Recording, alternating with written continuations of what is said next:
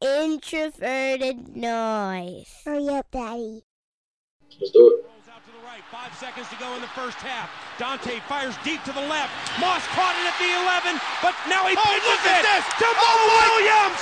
Touchdown! You gotta be kidding me!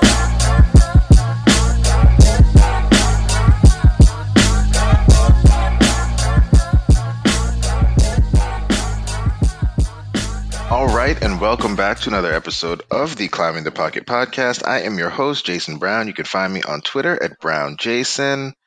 And we're rolling a little light today.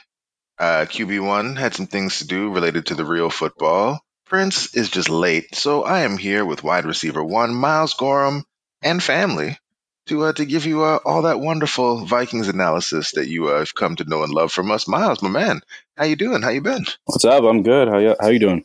I'm doing all right, man. Doing all right. Well, let's hop to it. I know you got a little bit of time pressure today, and uh, I'm gonna put you on the hot seat to start things out right away. Is it about Prince? No, no, no. I mean, We beefing I- now. yeah, we definitely are beefing. Always, always, always, always. So I'm gonna put you on the hot seat, and if Prince ever shows up, he can go on the same one. But you know, after the game, and you know, let the listeners behind the curtain a little bit. We have a you know a climbing the pocket group chat that is uh, everyone who who contributes to the to this to the station is, in there, and uh, you know, you and Prince kind of set off a little bit of a back and forth as you started to to dissect and talk about Kirk Cousins and his performance and things, and you know, one of the things that stood out, Flip had a pretty funny line, uh, basically quoting Sir Mix-a-Lot, saying that you like big butts when it comes to uh, to old Kirk Cousins there. So, with all that said, help me out. Where are you at with Kirk Cousins and this whole thing? Are you ready to give him some credit? Because I know that you know you you had some nice things to say, but it always felt like you were there was a butt coming after it, or you were couching it, or you weren't all in yet. So. After this amazing game, followed up the, the great game that he, out- they had against the Giants, where are you at with Kirk Cousins? Are you bought in? Have the Vikings turned a corner? Where are we at, man? Yeah, I mean, so it's hard to it's hard to say one way or the other. Obviously, you got to give him credit for the last two games. He's played really well. Has has been uh, fairly mistake free, which is a big thing for for Kirk in general. Even when the Vikings have played well, there's usually a turnover. There's usually a, a really bad throw, a bad mistake that he makes um, uh, in a lot of those games, even when the Vikings are are winning. So I, I haven't really seen that in the last two games. Obviously, he had a pick against the Eagles that was not was not his fault. Um, it was obviously off of went off of Diggs' face mask, which you don't really see ever. So we had two drops drops by Diggs, which is a, a rare commodity. So um, to me, I, I I believe that this game against the Eagles was his best game, obviously as a Viking, but um, possibly his career. Uh, he just to me like you see some of the throws he made, some of the opportunities and willingness to take shots. Obviously, some of these pick, uh, throws are wide open throws, but it's the fact that he's rolling out and, and looking downfield right away, which we haven't seen, at least especially this season. You haven't seen a lot of that. Him looking downfield before progressing down, um, and his progression. So seeing him be aggressive, taking shots and and opportunities um, is what I really like to see. But to me, where I know that Kirk is really feeling himself right now, and I, I think what we talked about, edgy Kirk. Um, I finally am going to give him a little bit of credit because I've, I feel like he's actually playing with a little bit of edge in a positive way. Was fourth and five. This clip's all over Twitter too. Fourth and five. Kirk's rolling to his left, and he squares up. He's got a, a, rusher coming at it, coming at him, and he squares up. And instead of throwing the ball away, he throws a a missile to the sideline, 15 yards downfield, to none other than Laquan Treadwell. and to me, I, I've seen some people say, "Oh, he's trying to throw that away." He wasn't trying to throw the ball away. He was trying to throw it to Laquan to see if he get a first down. And if he doesn't get it, he doesn't get it. It's out of bounds, whatever. But the throw was a dime. Um, to see Kirk be aggressive with a guy in his face and make a throw like that, to me, that, that just tells me that he's feeling himself. He's he's confident. He's at this. He's at a at a level right now that obviously you want to see it progress and you want to see him sustain it. Um, but I'm a little bit more optimistic than I was a couple weeks ago. Um, I'm not going to sit here and tell you that I don't believe he's going to fall flat on his face at some point this season again, because it's a very possible, uh, uh, it's, a, it's a possibility. And uh, um, at this point in his career and what we've seen, we've seen him go through stre- stretches where he plays really well. Um, so to say that I'm, I believe that he he'll keep this train rolling. I don't know, but I'm gonna sit here and tell you that I'm optimistic.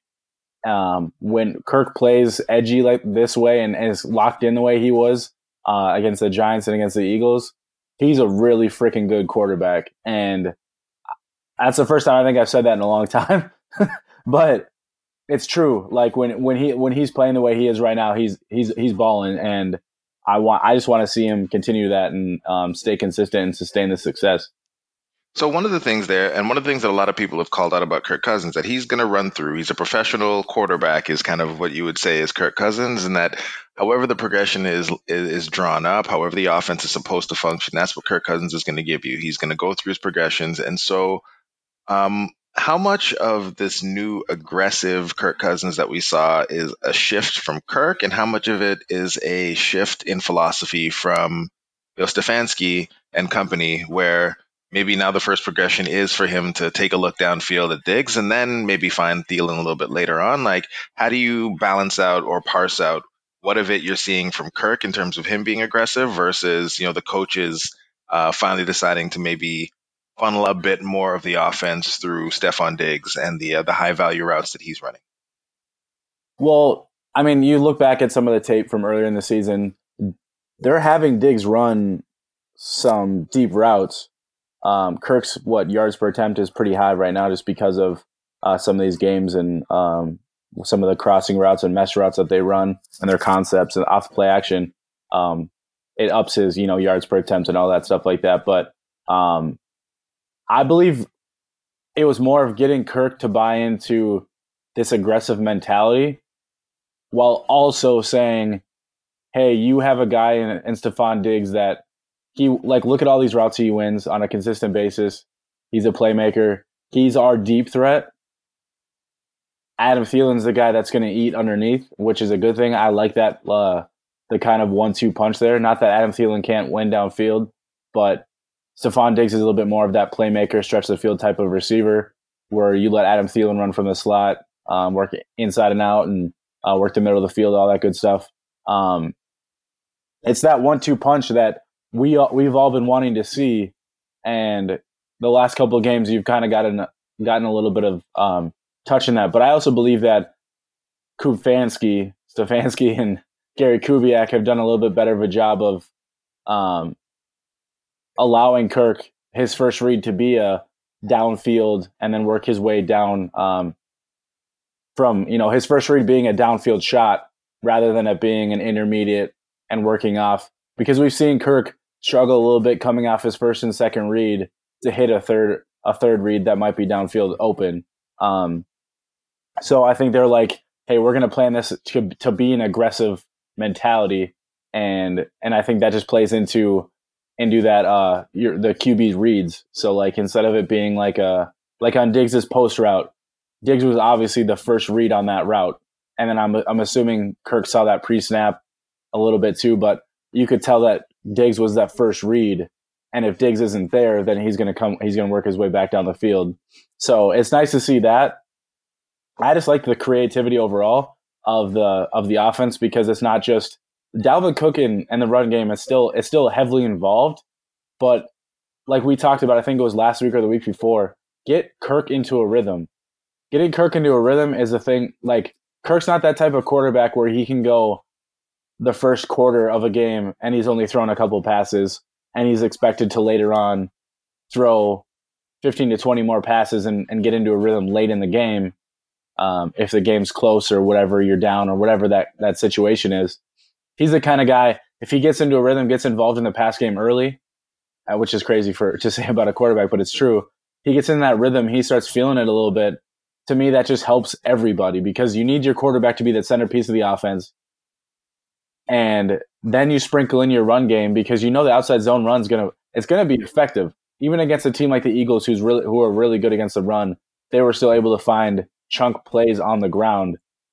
That it's really it's really good to see that hey they did this against a good team, so that tells you that the run game is going to be effective all the time. But you need that pass game to be to be efficient and effective and aggressive um, to make sure that the offense and the defense stays um, they, it kind of makes them less aggressive as well because they they don't know where to hit you from because you could do a little bit of everything before and you could see in the game the Eagles were playing the run basically 90% of the time. They said, "Hey Kirk, go ahead and try to beat us." And the Vikings said, "All right, bet. We'll we'll do that." And they did. Which is which is a But crazy thing. Which is a crazy thing for any team in, in the NFL. In this, I mean, I get Right. the teams don't really trust Kirk Cousins. That you know they're hoping that maybe he'll make that those, those mistakes. But given the coverage limitations that the Eagles had, the fact that they went out and were like, "We want Kirk Cousins to beat Right. us." Like you're looking at these plays, and and I know it's been a little while since you got out there, but I feel like you might have been able to run past Rasul Douglas on a couple of them. Like I just really don't know what was happening with some of these coverage schemes. Like it was just busted coverage after busted coverage after oh busted my coverage.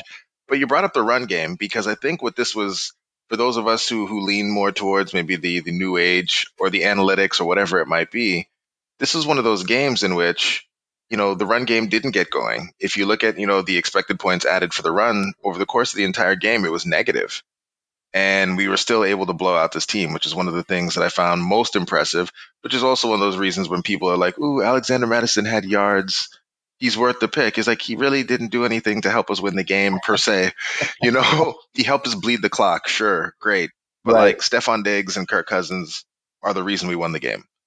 So Yeah, for real. Yep. Oh well, uh, nope, nope. I thought I thought Prince made it in, but you know, not only is he he tardy, but he's uh, apparently dialing in from a dial-up again.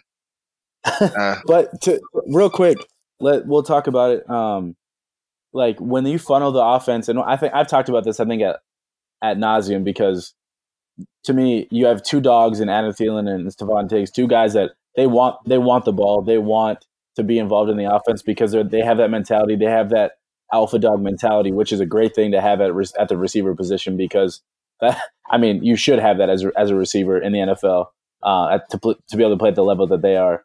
Um, getting those guys involved early, it gets it doesn't just get Kirk into a rhythm; it gets them involved in the game. So when they're running routes in the third and fourth quarter, they don't feel like it's just going to be about it's them wasting their time.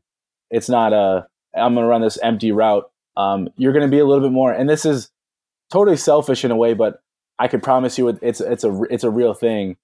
Sometimes you're running a route like and your route and you know it's just supposed just supposed to be a clear out route because your guy you have you're clearing out you, the defender that's against you so that a guy can come across the field and get into a, a window that's going to come wide open because of you clearing out the defender that in the zone that you're in.